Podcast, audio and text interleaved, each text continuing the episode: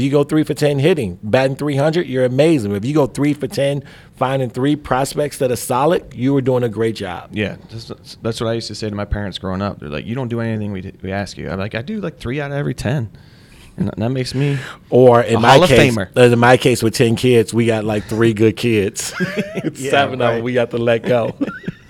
Get out of here. Way back, looks up. There's the cycle. You can put it on the board. Yes. A single, double, triple, and home run in one game.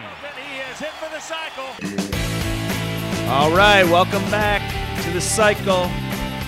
I'm your host Pat McGann. Kevin Bozeman is with me this week. Kevin, we got a great episode to share with our cyclers, cyclists, whatever you want to call our Let's call them our cyclists. cyclists, our fans that I know are downloading and telling all their friends about this tremendous podcast. You guys have been with us from the start, and we appreciate it. We're bringing it this week. Two guests: Darius Fleming, who uh, most recently played for the New England Patriots. He's a Super Bowl champion, and then we just had a conversation with Buddy Bell. You know, it's it's weird when you when you growing up and you have these dudes baseball cards, and now you sitting there interviewing them, and you Right. like you, you don't want to gush over and be like, dude, I got the one where you had your, your glove out and you had that weird pose, even though you know you don't feel the ball that way, but still. And Buddy Bell still looks good, man. He's like, Yeah. he's staying in shape, and he's a very nice dude. He's a vice president player development here. He is also um, a uh, assistant to Rick Hahn. He uh, played Major League Baseball for 18 years. He's from a baseball family, and uh, a great guy. A lot of insight, a lot of uh, great references. I didn't realize uh, that Major League, that whole deal with the Indians. Yeah, the about how true it was. Yeah. uh, that, and then when you factor in like that, and then Fleming, like the like that's what's good about this podcast. Like it's a well-rounded, like it's it's very uh, good characters that you that we were interviewing. I love it's that you're- from all aspects. You're finally complimenting the podcast and not just yourself. Myself. How Dude, great I- your questions are. buddy. Like it's hard. I'm to be buddy. My, We just talked to be- buddy. It's, it's pal. Pal. it's hard to be my friend sometimes because because you got to understand. Like it's I compliment myself 1st Isn't I grew up. In, I'm the youngest of ten. yes, I know. I know. So you know, like it's it was hard to get compliments from anyone. It's great that his name is Buddy because that, that is my go-to if I forget someone's name. Like if I see someone, I'm just hey hey buddy, what's up, man? Yeah. Do you what do you what's your what's your uh, homie. homie? Yeah. What up, homie? See, I Yeah, you, get away you, with you can never, s- and you nor should you, nor should you. Like that's that's a reason to never talk to you again. If he's like, "What's up, homie?" I'd be like, "You know what? Let's just end Uh, this. you're you're almost 40 and you're we're, white. we're done. we're done being friends, homie. Yeah, homie. See, you can get away with that. There's another thing you can get away with. You t- when I sometimes I'll text you, I'll be like, "Hey, I'll be at Zany's in like a half hour," and then you'll text me back, "Word." Like I love it. That's probably my favorite thing from the '90s that I refuse to drop. I want to. word. I want to text that. You got to do it like that because it's funny because they go, "Oh, you're just trying to be funny," but I'm doing it like it's a serious thing. I know. It's got two different. It's got two different meanings. But word. yeah, word. Sometimes you'll hang up the phone. When we get out the phone, you'll be like that. I'm like, "All right, man." You're like, "Word."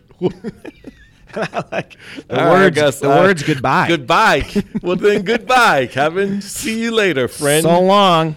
Word. I'm gonna start doing that. do it, But- but, but just I start with me first, and then Sarah will text me. I'm on the 4:45 train tonight, and I'll just text her back. Word. and she'll be like, "You were hanging out with Kevin."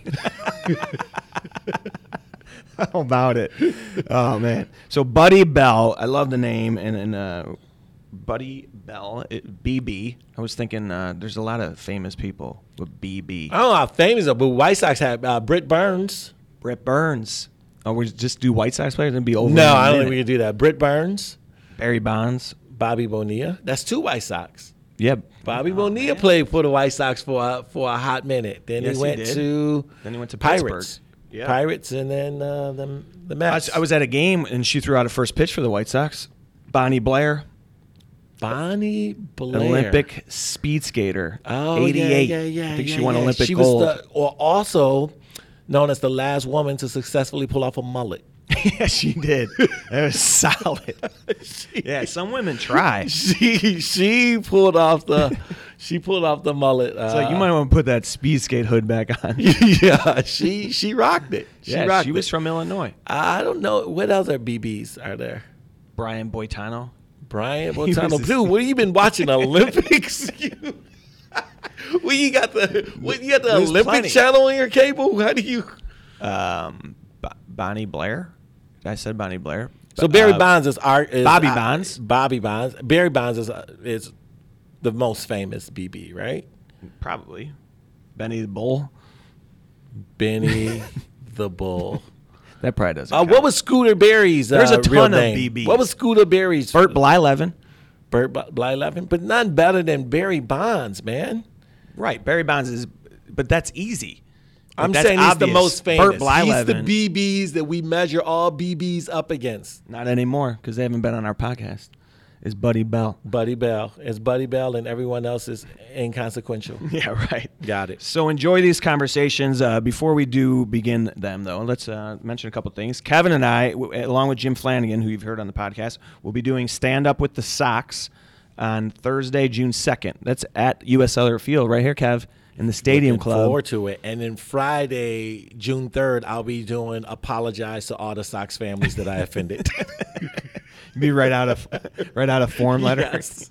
You'll be in the PR office with with Sheena. Sheena Quinn. She'll be like. Kevin, we have to. Yes. I don't think you would write a letter. I think you just would never like be here again. Kevin, we can never have you here again. Word. so make sure you join us. It's for the Young Professionals Council, and uh, they're, they're, it's going to be a great night. I know Bill Melton's going to be there, a couple of White Sox ambassadors. That is at whitesox.com slash comedy. And then also, you got to get to the ballpark because the Sox are playing well. We're enjoying watching them. Obviously, uh, they've been on the road a lot, but here Uh, comes a big homestand. And last week, week- was a, last week was a tough week for Chicago fans. One, uh, we, I'm not sure where this podcast is gonna end. Uh, where when the podcast is ran, where the Blackhawks will be, but they lost Game One to Yeah. the Blues. The Bulls record fell, and then Kobe Bryant went for 60, which means all drunken Kobe fans will start screaming that he's better than Jordan. Which he's not. Don't, I can't even entertain the Golden State thing because the Bulls would, would just dominate them. Look, would they sweep them? I'm not going to say the Bulls would sweep No. a team that only lost nine games, but you have to you have to take a totality of it. Jordan and Pippen in their prime never lost. They're six and zero in finals, and even still, they won 72 games. The very next year, they won 69. So, like that, that squad is an They wouldn't sweep squad. just because Jordan is he's a businessman too. You know, he knows he's like he'll, he'll throw Stern another Ratings. game. Here Ratings, you go. I gotta. Let's not forget when everybody talked about how good of a shooter Drexler was. Jordan hit six threes in the first half, so don't be surprised if he dropped 12 Yeah. threes against against. and he didn't take 21 shots either. 21 threes like I mean, Kobe that's did a last lot. night. I That mean, was that's aggressive, Kobe. I don't know if Kobe listens to this podcast, but That's a he lot might of now that he's retired. He's probably like this Calm is- down, Kobe. Yeah, this is what he does. He's the Black Mamba. Yeah, he he's is. A sh- he's a shooter. Well, we got a team from LA coming in this week. Uh, the Angels are here, and it's a seven-game homestand. Angels, Rangers, and we got great weather in the forecast. So get to the ballpark. There are tickets available. A couple day games this week. We'd love to see you at the park. We did the food preview earlier, and I ate that cheesy beef. I got to admit, at game two, I'm already. I missed that. Uh, let me ask you this. Let me ask you this, because you know what our favorite thing was before, which was the Cubano. right. Oh no, no, no! I'm a loyal guy, man. The Cu- I'm a loyal the guy. I, Cubano cheesy sandwiches? beef I can only have every now and then. The Cubano I could eat. That's that's our sandwich still, Eat right? every day. That's our sandwich. All right, so here we go. Listen to, uh, or make sure you get on iTunes, download, tell your friends, review. We love having you guys here with us at the cycle. Deuces. Word.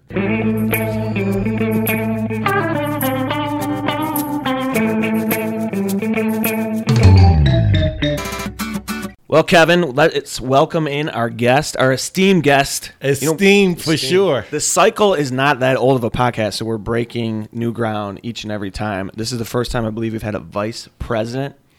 A vice president. Vice president. A vice president also played a hot corner back yeah, in the day. The, vi- the title now is is the least really that we're impressed with. Although it is impressive, vice president of player development and assistant general manager. We but can this guy, that after it's all done.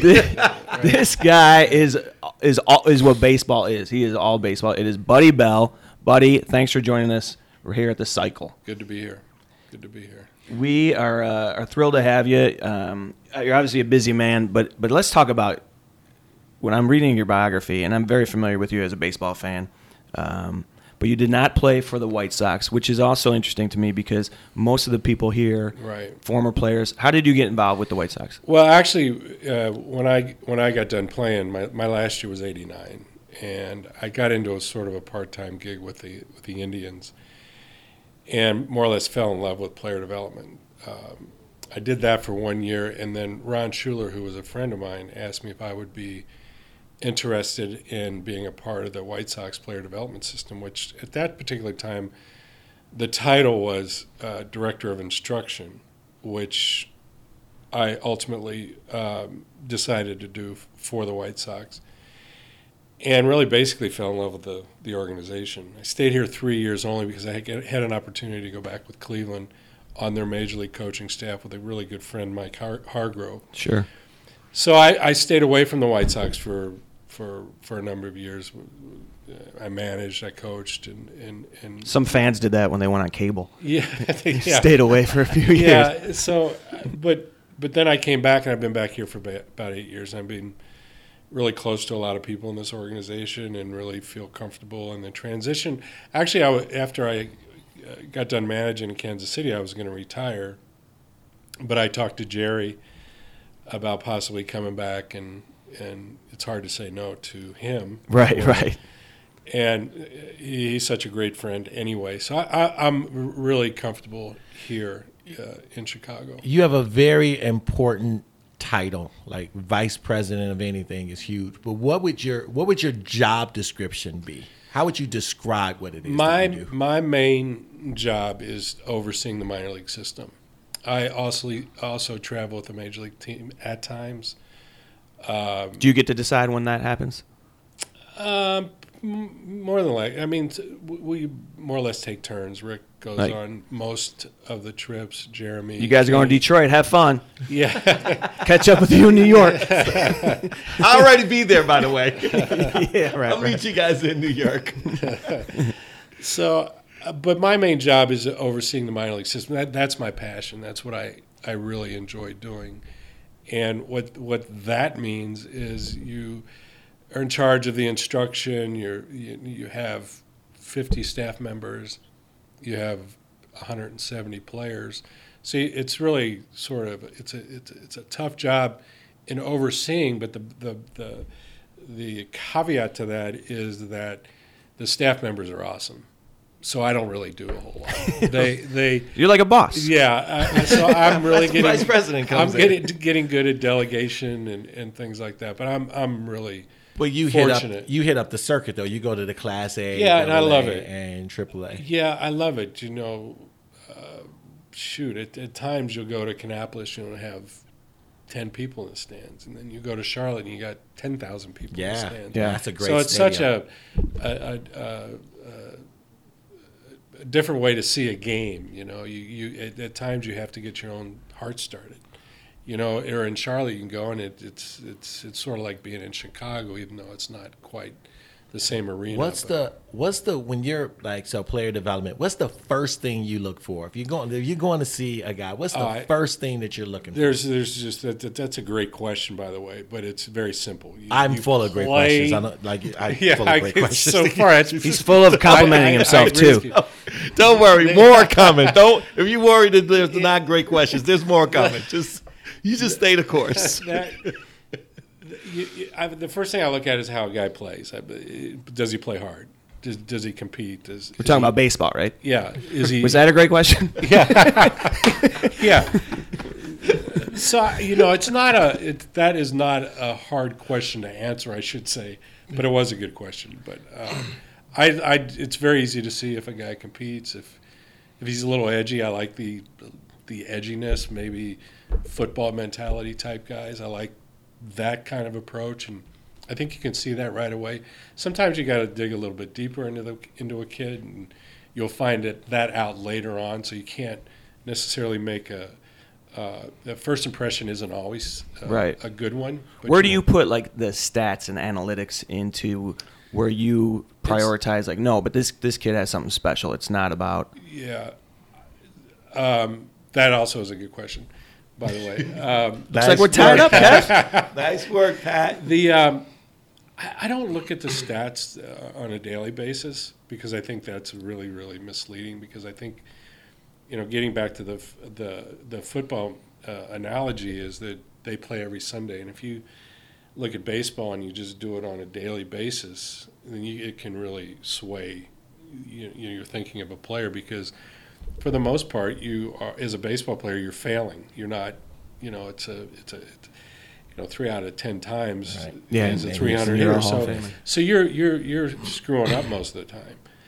So you got to be really careful about how you look at the stats. I, mean, I look at stats on a 10 day basis for the most part to see if a guy's hot or cold or whatever. Maybe you know there's something we're doing mechanically that, that we have to, to fix or that, that that's not working so we have to sort of change lanes in that regard but um, I, I pay a lot of attention to the numbers but not not not not ever on a daily basis Have you seen that happen though before, where you think that this guy is a, a can't miss, Yes. but then maybe mentally they just get Yeah. overwhelmed, like it's just too much for them to. Yeah, quite often. I mean, I, I can't tell you how many times I've been wrong as far as if I think a guy can play in the big leagues or not. And I, I was fortunate to play in the big leagues for 18 years, so you you think I would know better. Right.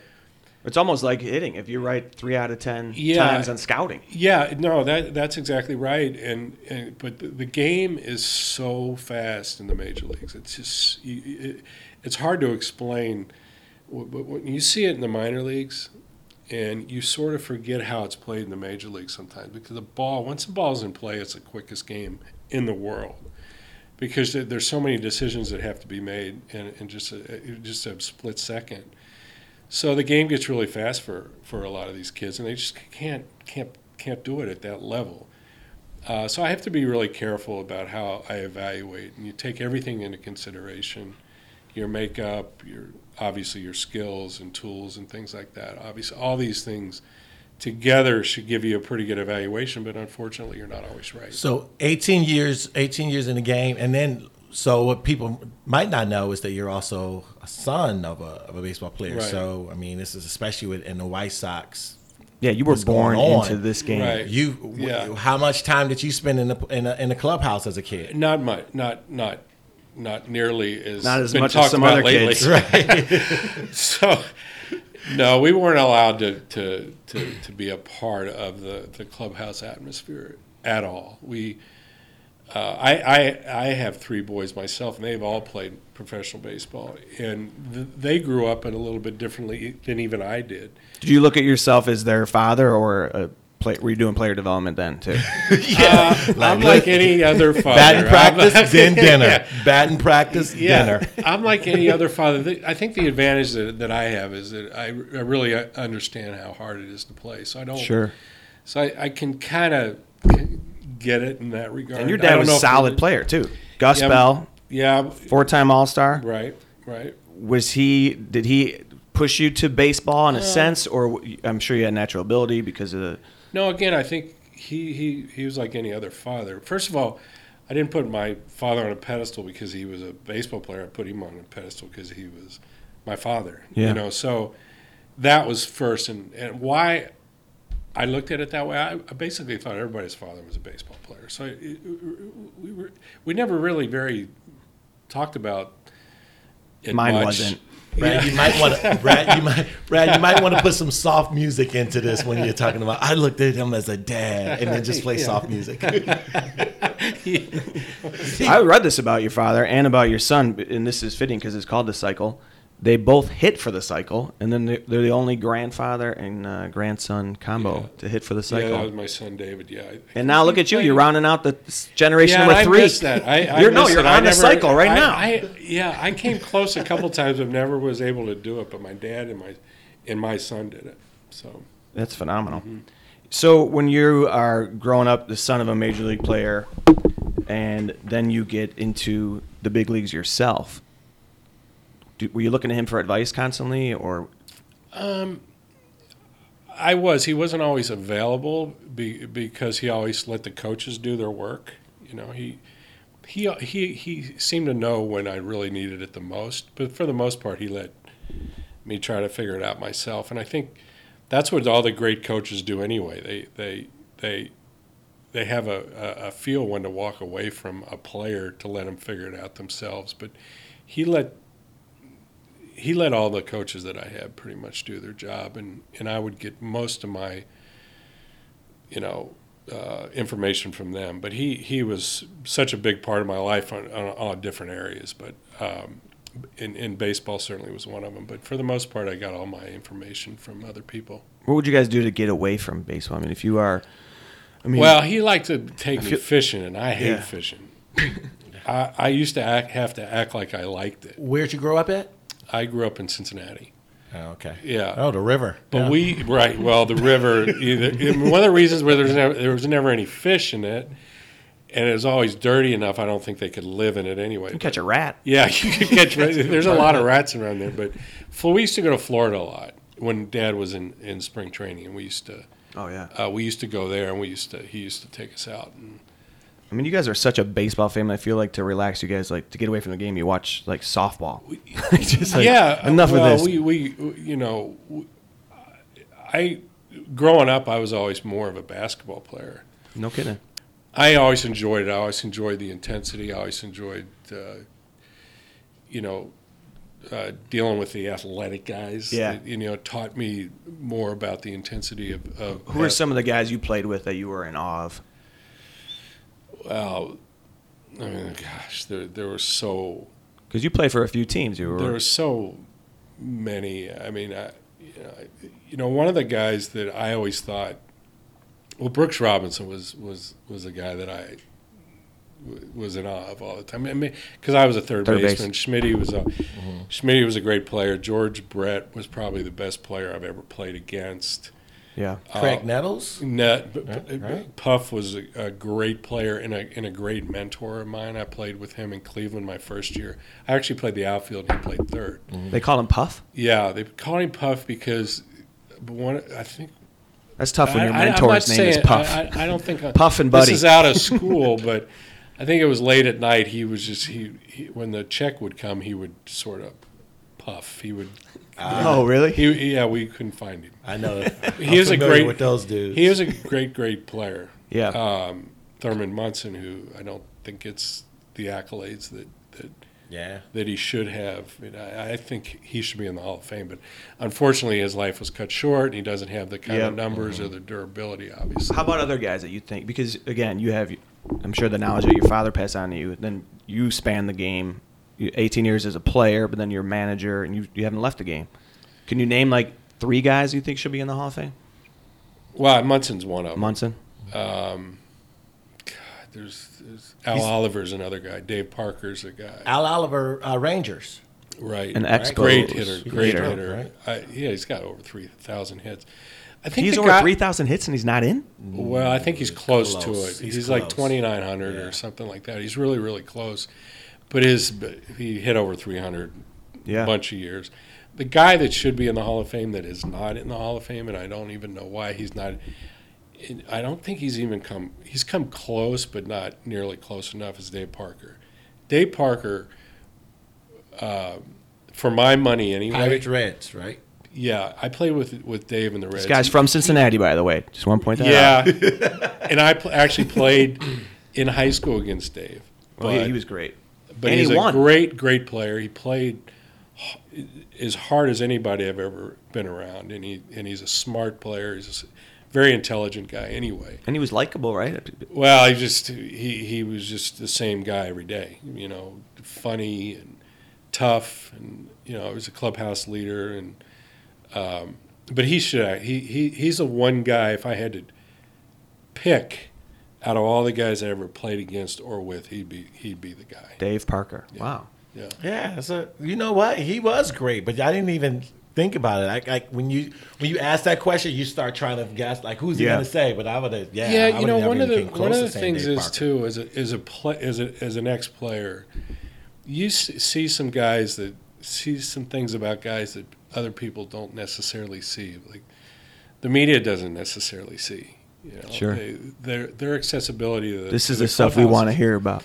Yeah, the accessibility of the clubhouse is, is is much different than it was back then. We we had a lot more privacy than back in the day too. So um, Did you have like. Did you have more fun? You think? Because I've heard guys that were have been around the game a long time, and, and sure, you can always dismiss that as oh, you're older now, you're you're out of touch. But the money has changed the game so much, and, and when I when I'm specifically talking about hockey, you actually mentioned it today on air that money has changed the game, and the reason why chemistry is so important now more than ever because it's just not as it doesn't matter as much to be close. It's easier to not be close because everyone's making money, everyone's Right. Right. doing their own thing. Can't play the old shaving cream trick on a twenty million dollar year player, huh? yeah, that's right. yeah, I- you know what? The game's still the same, and, and I, I think the athletes are, are better now than they were back. They take better care of themselves. They, uh, They have better people developing them. yeah, they, they, they have their entourages. they, Exhibit A.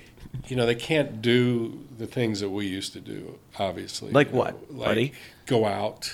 You know, we we you know, everybody's got a camera on their phone. So Oh, yeah, they that's- can't that's terrible. crazy. Like like, mm-hmm. I'm not saying I was, but probably could have been. What's a funny story from know. Playing in the 70s, 80s, like going out?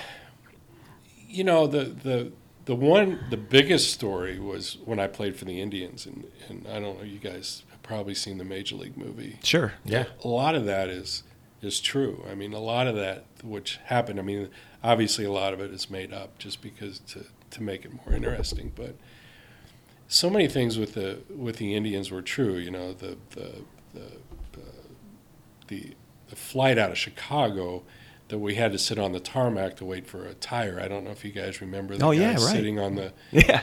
On They're the, like uh, duct in the wing and that's right. Well, well, I don't know if we did that necessarily, but we're sitting out on tarmac, sitting on our on our, our on our luggage, and you know, so a lot of the things that happened during that. And I love the Cleveland Indians. I love. I wouldn't trade those seven years I had in Cleveland for for anything because those guys are are. I'm I'm probably closer with that bunch of guys than than any other team just because Yeah. of what we went through. who are some of the guys you're still in touch with? Hargrove, right? Well, Hargrove. Well, Hargrove wasn't there. Har- Hargrove came late. You know, guys like Jim Kern and Rick Manning and Duane Kuiper, who does the, the Oh, yeah. Giants game. Ray Fosse, who does the the A's games. Uh, Eckersley was uh, Dennis Eckersley was there, who is a, is is, is, Uh, is a great Barker? friend. Bark came later on. He he came. He might have came in the uh, trade the same year I left. I was Cory Snyder for still there?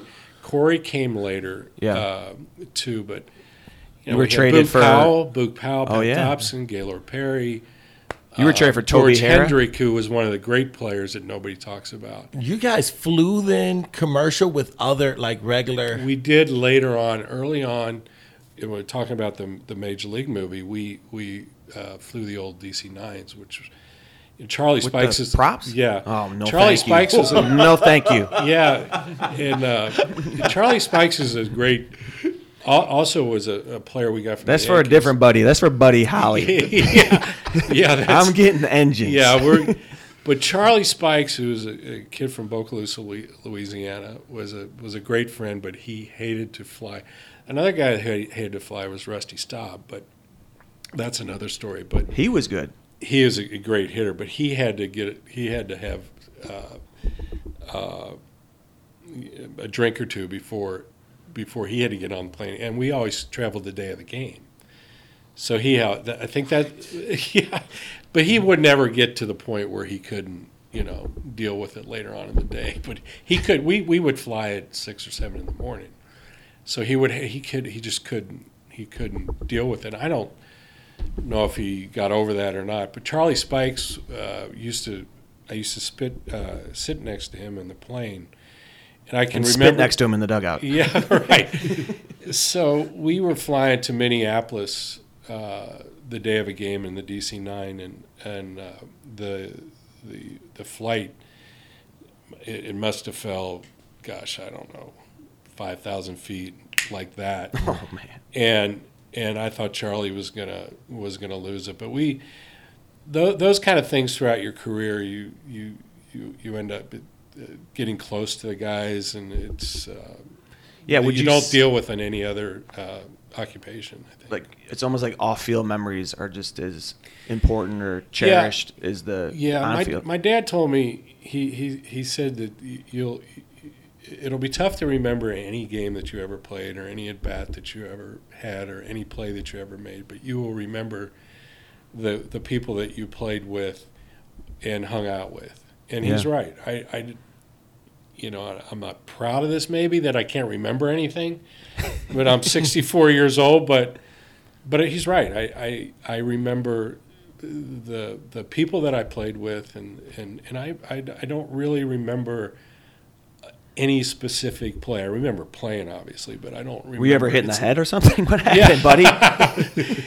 But there's there's uh, you know I I remember All Star games and, Yeah. and things like that, but nothing really more important How about than the- the people that I that I played with. How about the toughest pitcher that you faced? Palmer, by Jim Palmer. no, yeah, Jim Palmer was. He was such a good-looking dude. It was hard to make direct eye contact. Yeah, Picture him in his, Yeah. in his underwear. And, you know he It's a he's, curveball. he, he actually still looks good. He's doing great, and uh, but he was he was uh, awesome. Catfish Hunter, Perry was good. I mean, there's a lot. Fergie Jenkins is another guy that uh, obviously the people here in Chicago, and he Fergie's also a great friend of mine. It- but So it'd be a- aw- it would be a was really, right-hander really for good. sure. Is Yeah. there a guy that in player development that you saw was going to be a star and someone fought you on it and you end up winning out? Like there's somebody that you was like, this is a guy, and everybody's like, I don't know, and you have to sell hard. You know, it's funny because most of the guys. By the way, that was a great question. Mo- Yeah, that was another good question. There have been no bad questions up to this point.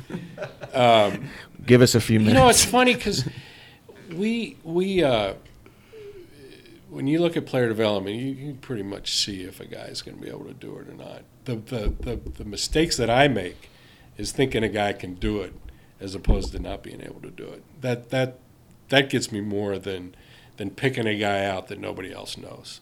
How much is it bringing them up at the right time or putting them at at a level of play that okay, this guy's ready now for for AAA. This guy's now this guy's Yeah. ready to come up to the bigs. that's a conversation we have the most is when should we move a guy you know a lot of times we want a guy to move or get promoted just to to get a feel for the kind of adjustments he has to make at a higher level and sometimes if you're not challenged you just it's you know it's you, you don't really know what you have to work on whether that's you know hitting a breaking ball whether that's uh, strike zone awareness whatever it is i mean a lot of times we move guys and Tim Anderson, let's take Tim Anderson for, for an example. And there's some question of whether or not TA's strike zone awareness is where it should be. So should we keep him in Birmingham to just kind of do what he did last year and work on his strike uh, awareness there, or should we move him to Charlotte where it's going to be tougher uh, for him to deal with breaking balls? And we decided to send him to Charlotte because I think it's better for him. I think he will struggle a little bit at first, just because it's a it's a higher level and they they pitch to you a little bit different. But I think that I think that's the best place for him to be. What's the how do you work on strike zone awareness? Are you guys do you send tape like I think at their Yeah, um, f- for the most part, I think you just uh, you know you you you have to be patient as a hitter. You have to be balanced. Um, you have to trust yourself. You have to trust your hands. You have to to understand that your feet are underneath you. I know that I don't know if that makes any sense to you guys or not, but as a hitter, you can you. It, You it have to be takes a while to You have to be standing. to figure Mhm. out how to feel your feet underneath you, and I think when you do that and you understand that, then your strike zone gets a little bit smaller, and you're not out. You're always gonna. We want our hitters to be aggressive, but we want them to be uh, selectively aggressive. So with Tim Anderson, staying on him for a minute, and I don't know the guy at all, like how mentally strong he is or not. But do you have a controlled message, like there's one guy or two guys talking to him, and that everyone's saying the same thing, or yeah, is, is that well, everybody's saying the same thing, but Because like our why? because you guys have, yeah, have, because talked our- about it. With, the- you know, it's the same way with our pitching program, uh, our hitting program is the same. It comes from the top, Coop, and then Steverson. You know, so everybody sort of t- everybody teaches the same message. And everybody, the messenger is always a little bit different, but the message is always the same. So the kids coming up through the system have the same terminology. So if one guy says it, they really pretty much understand where where they're coming from. So yeah, that's a. So when you have like uh, change the hitting coach from on a major league level, do you apply his throughout the, the minor league? Yes. Is that how that goes? Then? Yes. So once that hitting structure comes, then it it goes it filters all the way down to, to A. Right. For an example, when when Greg Loff, uh, Walker left here and, and Jeff Manto came in, then Jeff Manto, it was the transition was a little bit easier because because uh, Mick was uh, in our system with Walker, so we didn't really have to change all that much. And both of them, I thought, were, were very good at what they did. And then when Trick uh, Steverson came in, we had to ch- uh, tweak it a little bit. Um, and it, it continues to change, uh, but it, but it's more gradual. So yeah, I, you have the, the the the we do change our hitting coaches. You know, Vance Law has become our uh, hitting coordinator since Trick has gotten here, so they're always on the same page. So the the the message is pretty consistent throughout. Vance Law, his father Yeah. played too. Did they, Yeah. your dads play together Yes, they did. Yeah. in Yeah. Pittsburgh? Yeah, in Pittsburgh. Yeah, and and actually, uh, my dad is no longer living, but Vance is uh, dad is is doing great in Utah. I think I've seen them like sing the anthem together. Like they're both are uh, they're musical as well. Yeah, I knew. I didn't. I didn't know his dad did. I, kn- I didn't know Vernon did. Oh, I thought they did. Yeah. Yeah, Vance and Vernon. Party with those two. Let's do it. I don't- Piano bar. I don't know if he'd have much fun hanging out with those two guys. I was being sarcastic. yeah. Um, all right, so we're going to start wrapping up here with, with Buddy Bell, who um, is just a baseball guy. I'd love that you, you know combine your family over five thousand hits, which is incredible. I think it's like up there with like Yeah. one of the top families in, Mm-hmm. in all Major League Baseball history. When Pete Rose was managing you, do you ever say that? Be Like my family's got More, more hits than yours. No, but I did play with Pete, and that was a that was an awesome experience in itself. What's your favorite Pete Rose story? Did he ever tell you to just uh, take it off, take it easy for a game? hey, just if you could relax this game, but don't worry about it. Just relax this game. Just it'd be best for everyone.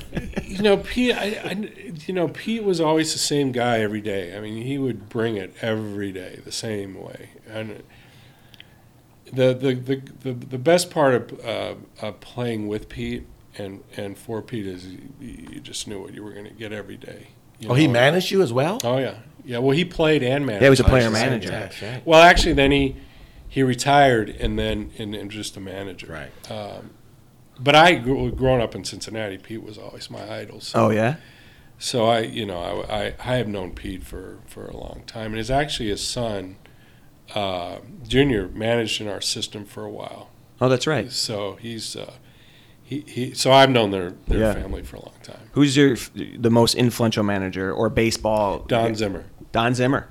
Yeah, Don Zimmer f- for me, and I had a lot of really great coaches uh, growing up in the minor leagues, and you know, guys that that that, you've probably never heard of, Len Johnson, and uh, and Dave Garcia was a was a great mentor of mine who managed uh, the Indians for a while and actually helped me in Colorado and Kansas City when I managed there. But Don Zimmer, uh, mainly because he he he was such an aggressive offensive manager. I just like the way he did things. Now, some people said he he uh, he didn't like pitchers a whole lot, but I didn't pay any attention to that anyway. But I just like the way Zim did things, and and I, I think he was a loyal guy. Yeah.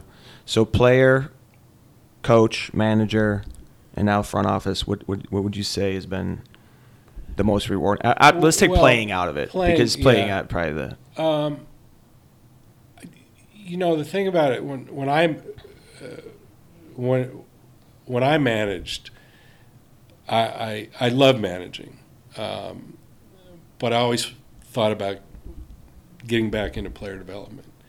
When I'm in player development, I never thought about getting back into managing.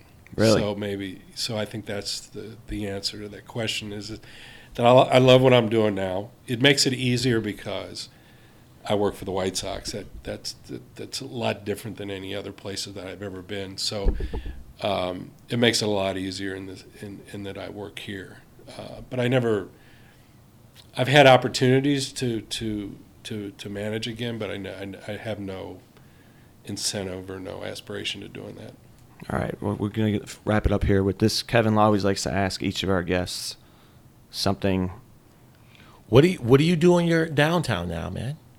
Like, what do you do to help you I unwind? Like a stressful Chase- day. You, I you chase put- my grandkids. I got 11 grandkids. 11. Yeah. Are they out? Are they out here in the Chicago Are area? they all- No, no, they're all scattered all over there in, in Arizona, St. Louis, um, Minneapolis, and Cincinnati. As a matter of fact, Are any of them in the major leagues yet? No, not yet. Let's yet. go. Not, not yet, but um, I love watching my. That's how you peg your favorites, right? Yeah, and you know, a lot of people say the reason you you know you, you like being a, a grandparent is that you can leave whenever you want. I I don't Yeah. like to leave my grandkids. I like being around them all the time. I mean, it's a it's awesome. I love it. that is great. It's awesome. We also like to always find out something that no one probably knows about you, just something off the wall that you do or an interest you have.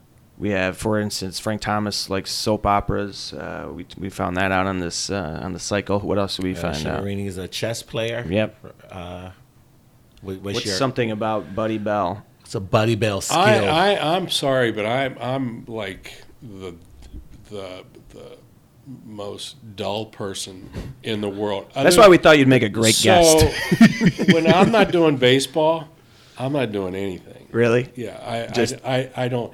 That's used a- that's a golf skill to be able bit. to do Yeah, that, That's right. to Are not you- do I'll- anything? I don't do. Are you a workaholic? I read a lot. That's all I do. What's the last good book you read?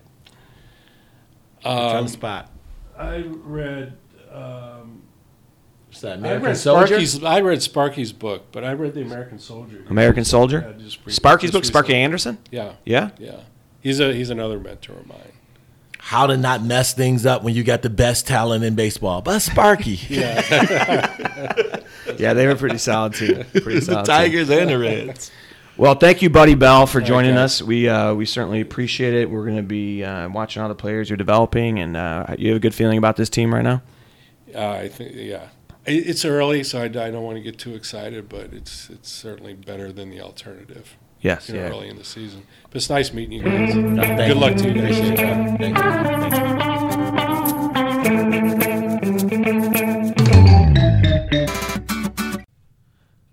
All right, we're here with Darius Fleming, Chicago guy, NFL player. He's going to be throwing out the first pitch, and I got to tell you guys, it is funny to see a professional athlete sweating this first pitch just a little bit. But I showed you Chance the Rapper, and I think you could, you could at least he got it over the plate. I'm nervous. I'm nervous. I'm really nervous, but I feel like I can. Uh, I can outdo Chance for sure. So we'll see how this goes. When was the last time you played baseball? Um, never. Really? Um, I, Oh, I that long played, you ago. know, uh, I, I think the last time I actually played catch with my little cousin Darian, he uh, he was telling me how fast he could throw a pitch, how fast he could throw a ball. So I got in my catcher stance, and I'm I'm sitting there, and I got my hand down because I'm not really you know familiar with you know baseball like Mm-hmm. that. And he threw it pretty hard, and before I could get my glove up, he hit me in the throat. Oh, wow. She's accurate. So, Yeah. yeah. So uh, that was the last time I played baseball. So it's not really. Uh, that's that's really why I never played growing up. I was always scared to get hit with the ball. Just in case. oh, it's so you just started playing football. Yeah, yeah. It's a little little easier. a little safer game. Just in case, is your uh, nephew Darian available to throw out a first pitch later in the season? Um, he would he would actually be available. Yeah. I mean, he's we way don't better than I am. hurt. Well, it's true. We'll see. That's awesome. So, are you going to get what's going to be your approach? Are you going to get loose beforehand? I have we're to, like f- 45 minutes away from it, right? I have to practice. I have to throw a couple of balls before because if not, um, I'm scared of the results. Uh, I just like I said, I'm gonna be Chance. It's only the second one of the year at the White, you know, at U.S. Cellular Field, so I'm looking forward to that. But uh, how did this all come about? That you uh, are you a White Sox fan? Did they know you were a big fan? always a fan. You know, I'm, I'm a Southside kid. You know, um, always supporting my guys. You know, I'm not going to bring up that other you know team out there. Right. But, you know, the, the White Sox Yeah, have boy. always been a, a a- a great team of mine. You know, I've always supported them. You know, being from this side of town, and uh, it's kind of hard not to like them. You know, uh, I remember back in was that 2000 or 2001. Two thou- they won it all in 2005. 2000, 2000. they won the division. Division. Yeah. Okay, 2005. I remember, you know, that was an exciting time, and uh, and I think we can we can get back to that, and I'm glad to be a part of you know something like that this year. So that's what I'm looking forward to. And you've been a part of a World Championship team yourself. I know you got the ring on right now. If anyone has seen a Super Bowl championship ring, I don't know if like I've seen the '85 Bears one because they, they do a lot of coverage on that. This is this is out of control, man. This is un- unbelievable. Yeah, it's it's pretty. I don't like wearing it all the time because I feel like it's kind of too flashy. You but take it's, that off uh, before you throw the first pitch. Definitely, I'm a, I'm a switch hands, but yeah, I've been a. I- You I've could been, throw that. I was blessed to be a part of you know a great organization with the Patriots, and we uh, we had a great team, and uh, you know we, we worked hard and throughout the year, and I think it really paid off. You know, you, I'm sure you guys saw the game. Yeah. it was it was a crazy ending, but uh, it was all it was all worth, it, and I think we we deserved uh, everything we got from that year. It was an unbelievable game.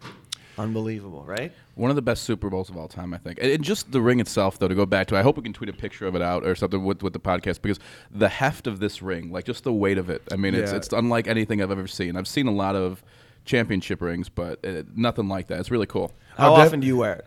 Um, every other day. No, I'm kidding. I try to wear it when I'm going to events or something like that. You know, I, I'm not like those people who try to put it away because it's something that you know that I, I achieved, and I want people to see it because it's Yeah. not something that you can see every day. So when I'm doing something to go to an event, I always try to you know take it out and just show it, show not really show it off, but but let people see it because, like I said, it's not something that you can just you don't just walk them down the street and see a you know Super Bowl ring. So Yeah, that's. I mean, it's incredible. And So- immediately when you walked in, you handed it to us to take a look. Is that like just to get it out of the way because people no, because people ask you all the time when you're wearing it? Yeah, I just try to make Okay. it less awkward. You know, Yeah. you're not gonna be staring at my hand. You know, so We still I are. figured- No, it's I not awkward at all. It's like, here, look what I did that you didn't do. look how much greater I am. Definitely. Uh, I just, you know, I like for people, like I said, I like for people to see it. You know, it's it's, it's a special thing and it's it's huge, so it's kind of hard not to notice. Um, so And when you see it, do you think about like everything that led up to that moment? Because you have to work so hard to become a professional athlete in any sport, but football too, and you overcame some injuries. I was about to say, you guys don't understand how much uh, this ring means to me. I mean, I, like you said, I've been through a lot. Uh, not to you know make a long story, but you know, I went through a lot of injuries throughout my first two years, and it was tough. And I, you know, I kind of doubted my, you know. Um, what was next, and you know, if I would able be able to even play this game, you know, continue to play this game, and to to get this ring after you know the 2014 season, just it just shows you how much hard work pays off, and just you know perseverance and things like that. So it really means a lot to me. Do you mind talking about that path a little bit? So you, I know you mentioned you're from the South Side, and uh, you went to Clissold Went to Clissold. school, which I told you my wife went there. Correct. Which is uh, hilarious. She was she was behind you though, man. So don't be like, yeah, I know your wife went there. and then you went to St. Rita High School. I went to St. Rita. Um, funny story. So I went to St. Rita, not really, you know, into football that much. I was a big time bowler. I actually shot my first 300 two weeks ago. Put that out there. Did you really? Um, I did. Um, Why don't you hand us that too? Here's scorecard. Scorecard. No, so I went to St. Rita. Uh, I was actually, like I said, really into bowling. Um, football is kind of a, you know, might as well start, you know, try to play it. I'm a bigger kid, you know, they're good at football. So I started playing it. And my coach uh, heard, you know, word on the street was I was thinking about transferring to high schools, which I was to Brother Rice because they had a really good fo- um, bowling team. That is hilarious. So we started. We I was. In, I remember. The, I remember exactly what happened. I'm in lunch one day. He pulls me aside. He's like, Darius, you know what? What's this I'm hearing about? You know, you bowling and trying to you know switch schools. And I was like, Coach, you know that's why I came here. I can't. I want to be a professional bowler. And he had a long talk with me and just really like, just let it out. Like you're not leaving here. Like you have a future in football. Like we want you here. You have to stay. And, and from that moment on, uh, How I did you get into bowling? so my parents, it was kind of like a forced thing. Like when I was younger, my parents always bowled, and I was just forced to go. I couldn't bowl. I was just they they were in a lot of leagues. So I was that little kid just running around playing video games and just you know didn't have a babysitter, so I had to go to the bowling alley. And then Yeah. eventually, my I got to an age where my dad was able to coach me and teach me, and then it just kind of just I just ran with it. And Were you at like arena lanes on 103rd or? I wasn't at um, arena. You would find me at uh, Castaway. Um, I would be at Palisade. I was at. Uh, I remember my um, dad Park was Manor. In, my yeah, dad was in one of the bowling leagues, and you're right. Like the kids would just run around and playing video games, and Yeah, I mean, it was just I was, I was forced to go. So everyone's just- smoking, and you're just every, yeah, exactly, exactly. I feel like you made the right choice though, because not many professional bowlers get to throw out a pitch opening weekend. You know what I mean? Like it's not. I feel uh. like feel like you took the right path Yeah, with that, which is pretty cool. I think you might be right in that. in What's that- your average today? Can we- my average investigate today? Easily two ten. Uh, really? 210, 215. It's incredible. I need Chris superstar. Paul to understand that I need to get to his tournament that he th- has every year. I'm trying. to Really? get This podcast has reach, man. We We can say whatever you want. Chris Paul, We'll get you in. Darius Fleming. I will beat everybody that- except hear for the pros, except for the pros. But you can bring it on any day. That's awesome. I want to push for that. Does it relax you Paul. when you play, or do you get? Are you s- like so focused when you bowl, like you take it very seriously, or can you? Is this something that you kind of do now to chill out? Um, I definitely do it to relax, but I still take it serious. You know, it's just it's definitely something that you can just you know it's no it's no physicalness to the game. It's all just you know just just you in the lanes. You know, it's it's more of a mental game, but that mental game can be kind of physical with your mind. So uh, people don't understand that, but I enjoy it so much, man. I just I just love the competition between bowlers and. And then I love the team aspect as well because just like any game, football, basketball, it's a, it's a great team sport. So I don't even know how that's to keep score. It's That's honestly that's the toughest part. I Right? did that when I was when I was younger. I would you know take score for people, and that's how I would like make money when I was a little kid. But Yeah. it's tough. You know, making a mistake on the score, you can get you can get beat up pretty bad for that. So So when you were at Rita, and then uh, were you recruited by Charlie Weis? I was. to Notre Dame. Did he know about the bowling? Did he ever like when he brought you to South Bend? Did he ever like, hey, I- I know you like the stadium, and the locker room, but I'm gonna bring I'm- you into town. I'm pretty sure he did. Yeah, I'm pretty sure he. Uh, I mean, everybody mentions in my my bowling uh, career. So uh, that's that's something that's always it- stayed with me. What's it like being recruited by a, a major university? Because I'm sure there were a bunch of schools that were interested in you, and at that age, you have an interest from these top programs in the country. What's that like? I mean, at that at that time in my life, it was amazing because you know I'm from I'm a Southside kid. You know, that's not something that just just happens every day for kids around there. So to to to get recruited and have that opportunity to go to a university like that was just. an- Was it always Notre Dame? Did you grow up a Notre- Dame fan?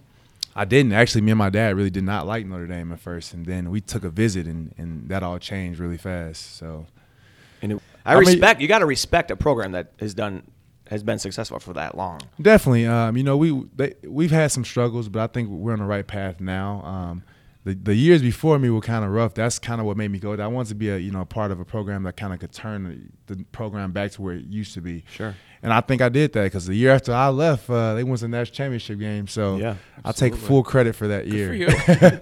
Do you get back out to games very often?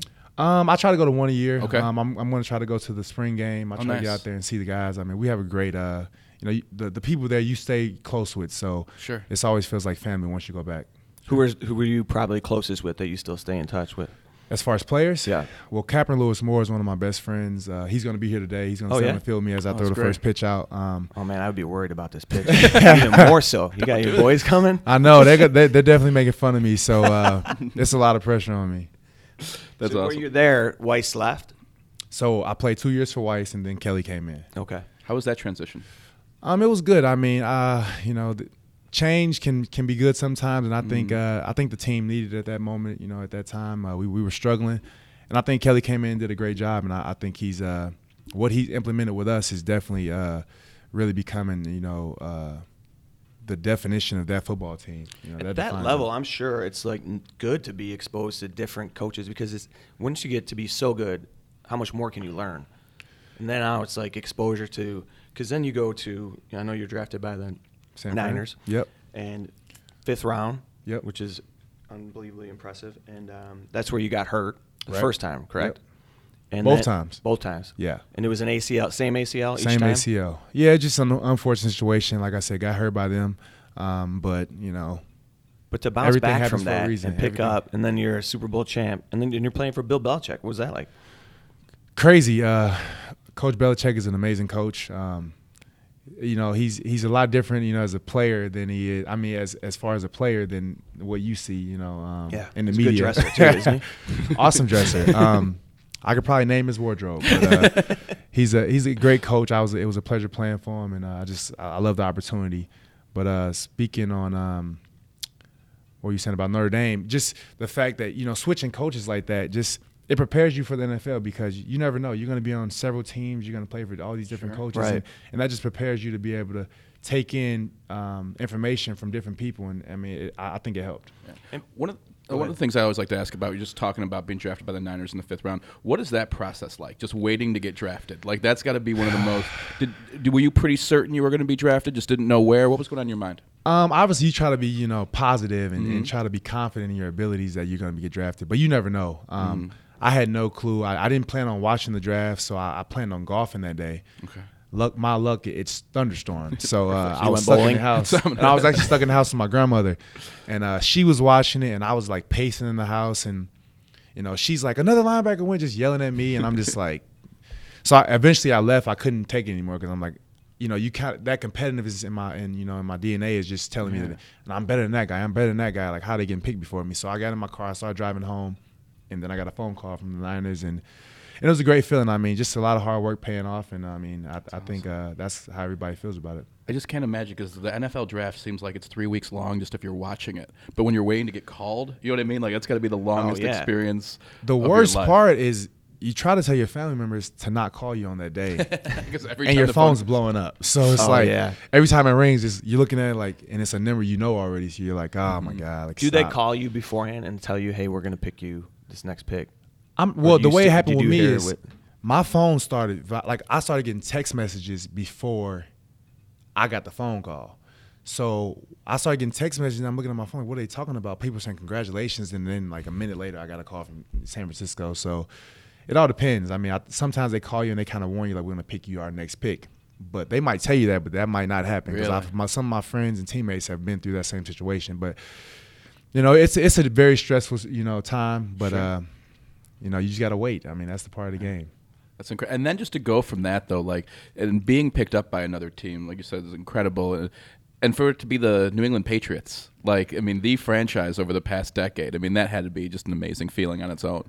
Yeah, I, I would have never thought I was I would have been playing for New England Patriots, but uh, you know, just my luck. You know, they they called me right away once I got released. They were the first team to contact me, and uh, once I mean, I think I talked to the Texans and I talked to New England, and it wasn't it was a no brainer for me. I knew where I wanted to Right. go. Um, I wasn't gonna let that opportunity pass by. So Did you grow up a Bears fan? I, di- I, I wasn't I was a Bears fan obviously, but I was more of a players fan. I was a big Joey Porter fan. Um, Oh, yeah, yeah. Um, he was with Pittsburgh at that time, and I was just a, a fan of his game. And obviously, I like the Bears and Urlacher and all the players that you know were part of those teams. But but Joey Porter is my guy, man. I don't know what it was about him, but I just like watching him. The um, story that a lot of people know was probably you might be tired of talking about it, but when you save this woman in this car accident, you're just going by and you see a car accident, and this is a days before a playoff game. Yeah, I, I definitely didn't predict what would happen from that. But uh, so I was driving down the street, saw you know a semi suddenly stop really fast, and that's what caught my eye. Yeah. And then initially, the car in front of me uh, crashed into the car in front of it, and that caused the other car to crash in front of car in front of it. So I was about to Like go around pins. it. yeah, I was about to go around it, uh, actually, and then I noticed that the lady in front of me was kind of just fidgety, like she was jumping from the passenger, from the you know driver's seat to the passenger seat to the back seat. I'm like, what is she doing? So I noticed that the car started to smoke, and I was like, you know, casually, like, okay, I'm gonna get out of my car, you know, help open the door. Like, what's the big deal? The doors were not open. So So she's scared, probably, right? she was what what got what what really captured my attention when I got to the car. What caught my eye is she started to kick the window, and I could see the fear in her eyes. Like it was just Oh, like, man. gosh, like she's worried. So now I'm like, I'm freaking out now. I'm just like, so she initially started to kick the window, and it wasn't really budging. So I said, you know, back up. My first kick didn't do it. My second kick didn't do it. Then my third kick actually went through. So I pulled her out. I noticed my leg was bleeding pretty bad. So I just say, you know what? Are you okay? I made sure she's away from the car. I saw somebody else coming to help her. So I said, you know, I'm gonna I'm gonna go. I left. Long story short, got the glass out my knee. I mean, out my leg. You know, got my stitches. Is this a leg that you had already had issues with in the past? No, no, no. Oh, this, is, this is my this is my strong leg. So um, I get her out. A week goes by. I tell my dad. He tells somebody. The story gets out. Media's all over me. Boom. I'm, I, it's not a big deal. Like I tell him the story. Then later that day, I get um, my media guy um, comes up to me. He's like, you know, we got a problem. The media outlets went to the police. They're saying there's no uh, reports of the accident. And I'm just shocked. Like, Like, yeah, like, he's- yeah, I he's I looking- made he's this at- up. he's looking at me like, you know, what are you gonna say? I'm like, like, what do you, what do you want me to say? Like, I lied about this. So initially, I'm upset because I feel like people are really just questioning my character. Like, I don't, Right. like, I don't like when people do that. Yeah. So I went to the vet where it happened right in front of a vet. So I went there. I asked the ladies, I'm like, you know, did you see I see an accident that happened that day? They were like, yeah, we we actually saw it all. This guy hopped out of a black truck, you know, broke this lady window, helped her out. Boom, boom, boom, three cars. I'm just like, okay, well, I need you guys to help me out because people are kind of saying I'm lying. And then right after that, you know, TMZ's posting their stuff, and I'm just like, this is crazy. But eventually, you know, the story got out, and I'm just glad that the truth came out because I, it's sad that you know, say that people will lie about that things, but then you look at things in the past, like the Shaw story with the USC, and Yeah. I mean, I can see why people will question it, but you Right. know, But I'm just, I've never been, you know, in that situation. But it's such a great story, and that people they gravitate towards because so much comes out of professional sports that it's like you know It's always mm, negative. Yeah, It's always negative and, Like and- th- here's something that is just it's unbelievable, and then you play four days later, two days Two later, days later, with Yeah. 22, 22 stitches. stitches. Yeah, it was. I wasn't really worried about it. I mean, people were kind of you know asking about it all day and every day, but it was. I didn't think too much about it. I mean, obviously, it was either you know the stitches are gonna stay there or my leg's gonna rip back open. So I wasn't you know freaking Yeah, out. I about wouldn't be worried about that either. I wasn't really freaking out about it, but uh, I played and you know it, it was I actually got a great opportunity to play get in on defense and not just special teams. So it was uh it, it was a very you know memorable game for me and I, I'll never forget it. But it was uh it wasn't that big of a deal. Well, I think it says a lot about you as a person, man, it, it's phenomenal that you did that. Absolutely. Um, when you come back to Chicago, what do, what do you like to do? What's like on your? Do you have a list of things that I got to eat this when I'm in town, or I want to go Well, here? If Lou Malnati's wants to give me, you know, any kind of endorsements, you know, I, I'll gladly take that. I ordered it. I So will we, as the podcast. we'll take some I sponsorship ship it to wherever I'm at. I shipped it to Boston. I shipped it to San Francisco. But uh, I love eating at Lou Malnati's. Um, I work out. I mean, I don't do much. I mean, I. I'm a big fan of a Paris Club. I probably shouldn't say that. But Oh, yeah, that's our guy. Those are guys. Hellman's. Yeah, so uh, I mean, other than That's that, um. I try to hang out with my friends and family and just try to, you know, because you know the season is re- is is really stressful and it's it's, a, it's it takes a lot of your time. So I don't really get time to you know spend much with family, but I try to give them as much time as I can and just uh, recover because obviously you know the season is, is very uh, you It's know crazy. grueling. It's It grueling on my up, body. right? Yeah, so. Do you hit the lanes? Do you go back to the old bowling alleys? And Well, yeah, I went. I went uh, to Burr Oak where I kind of spent a lot of my childhood with my dad, and and that's why I shot my first 300 two weeks ago. That's So um, it was great. I mean, I was actually just kidding around. I threw the first six strikes, and I was, you know, I've thrown six strikes plenty of times, and I was like, okay, you know, I You just got to throw one today. I threw eight strikes. I threw eight strikes, and I was like, all right, I kind of got to get serious here. Like I got a chance. And uh, after you get about eight to nine strikes, is when your hands start sweating. You know, your legs get a little tight. And I was like, all right. But actually, my my 11th and 12th strike were the, the best balls I threw all night, and I was like, wow, like, I couldn't believe it. Like I got it on video. I got you know pictures. Like how me. nervous compared to you're getting dressed for the Super Bowl. obviously not that nervous because it wasn't nothing on the line. It, I was just like joking around bowling, but it's nervous because you don't like. I guess in football, you know, you get four downs. In bowling, if you miss a strike, like Right. your three hundred chance. Well, some people done, people say know? like, oh, it's like getting a hole in one in golf, but it's not because you get a hole in golf by accident. accident, You don't yeah, think, you're like thinking you about gotta it. throw twelve strikes in a row. Like Yeah. you have to really like. No, I'm sure it is. It, it's tough, and I like I said, I've been there several times. I've thrown the first ten, I've thrown the first nine, and it's just I couldn't get past it, and and I got past it, and I'm just glad I got that off my off my shoulders now. are you getting the 300 ring? No, so it You know, wasn't. it It wasn't wasn't sanctioned? and it wasn't sanctioned. So you know, but in my head, I have You a bowled in high school, didn't you, Jim? I did a little bit. Jim bowled. I threw the first 10 a couple times. Okay, And, what was your average? Uh, about like 190. I mean, this That- isn't about a- my don't- athletic don't say like accomplishments. 190 is, like, And not I'm kidding by calling that athletic. Don't worry about it. No, but like The ladies loved it, man. Ah, it's, it's, oh yeah, it's- bowling gets you so many girls. It's girls. unbelievable. that had to be the downside of going to football. It was just like less women all yeah, less women everywhere. I I mean, it was tough, you know. But uh, I manage, You know, I, I- I try to, you know, uh, not get after too many girls now because I'm Good for you. kind of, uh, you know, she's over there. So Oh, yeah, Understandable. cool. We'll cut this. Uh, you're in the process of free agency again right now, I am. correct? And what is that like? Um, it's for some people it's very stressful. Mhm. Um, I try I try not to stress myself out. Sure. I do what I would normally do. I work out every day. I work hard and and I just wait until my, my name's called. It's just like draft day again. Right. You know, you you get an opportunity. The thing about this day is, I mean, my time now is that I can kind of you know determine what teams I want to talk to. Is you know Mm-hmm. obviously they're gonna you know show the interest in me, but if I don't want to go there, I don't like it. I don't have to. So, Sure.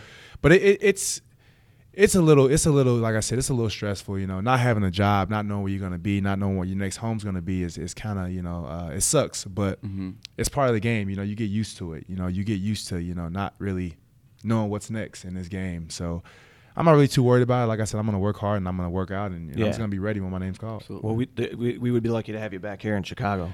you know what And they could, uh, you know, they, they need some help. Um, that team.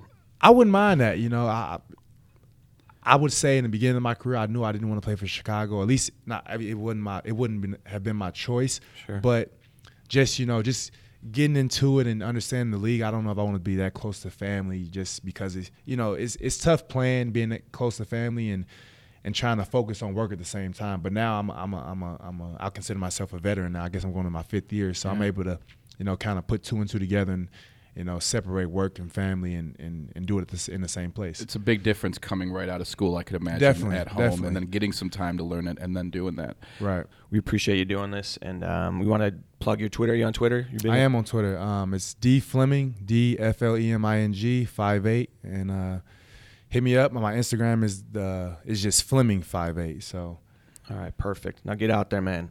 Get loose. Go I'll play up. catch with you if you want. Yeah. I need some He's got his man. pitching I don't coach know over about the these corner. guys down my, here. my best friend Trayvon, he uh, he was a he was a baseball player, you know, back in the day. So uh, I think he'll be able to give me some pointers, hopefully. All right, man. Good. We'll be looking for Maybe it. We'll post it too when we uh, tweet out the uh, the episode. We'll put a link to the pitch. Sounds good. We'll A little more Appreciate you guys. pressure. Yeah, right. I had a blast. All right, thanks thanks so much, for coming. Darius.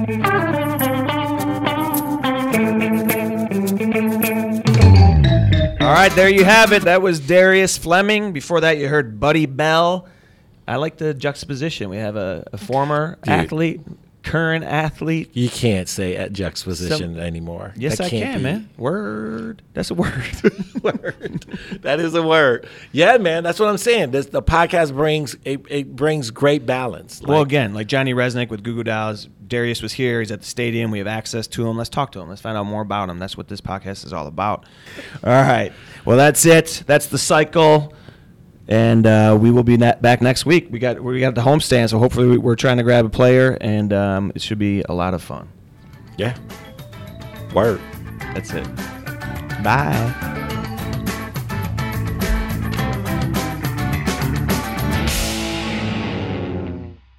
He gone. He did it.